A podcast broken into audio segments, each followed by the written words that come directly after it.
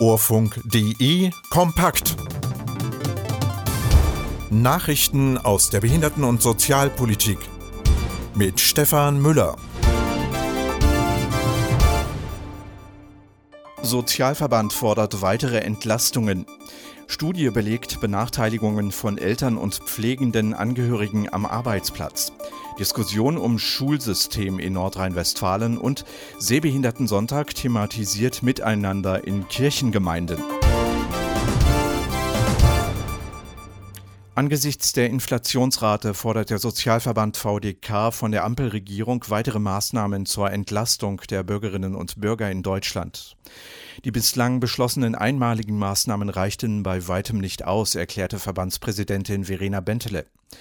Vor allem Menschen mit mittleren und kleineren Einkommen brauchten dauerhafte Entlastung.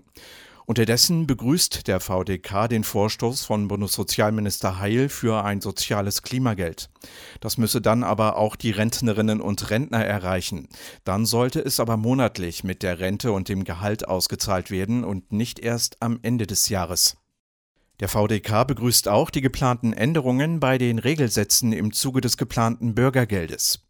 Die Regelsätze sollen auf einer neuen Grundlage berechnet werden. Zugleich kritisiert der Verband die Höhe. 40 oder 50 Euro mehr reichten nicht aus. Es müssten auch die Preissteigerungen mit in die Berechnung einfließen.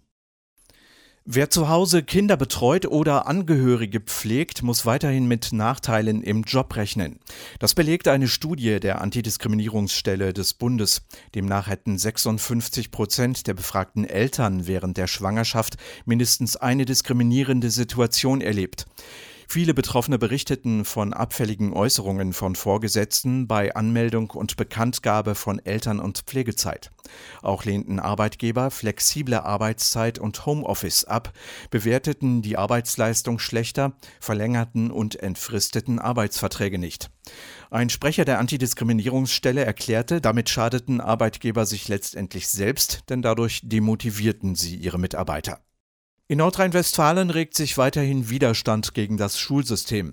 Das Bündnis Eine Schule für alle spricht sich für eine Abkehr des bisherigen Schulsystems mit Förderschulzweigen aus. Das Bündnis verlangt von den Koalitionspartnern CDU und Bündnis 90 Die Grünen einen Umbau zu einem inklusiven Schulsystem, in dem alle Kinder lange mit und voneinander lernen können. Das aktuelle Schulsystem sei auf Gewinner und Verlierer ausgerichtet und fördere Konkurrenz.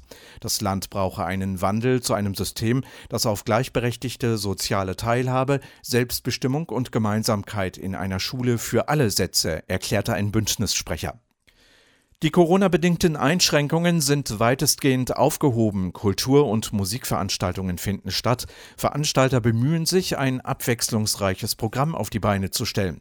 Allerdings werden inklusive Bands und Interpreten mit Behinderungen nur selten gebucht. Die Online-Plattform Pink Music will das jetzt ändern. Sie will Akteure, Bands und Interpreten zusammenbringen. Hier können Veranstalter für jedes Event und jede Musikrichtung inklusive Music Acts finden, heißt es. Viele Menschen mit Sehbeeinträchtigungen möchten ihr Handicap nicht nach außen tragen. In Kirchengemeinden kommt es deshalb oft zu Problemen, sei es bei der Teilnahme am Abendmahl oder wenn Betroffenen die Hand gereicht wird und sie darauf nicht reagieren.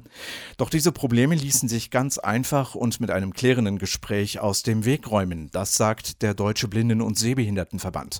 Gemeinsam mit Kirchen veranstalten Blinden- und Sehbehindertenorganisationen Aktionen, Gottesdienste inklusive Picknicks und Programme Programme für Kinder und Jugendliche.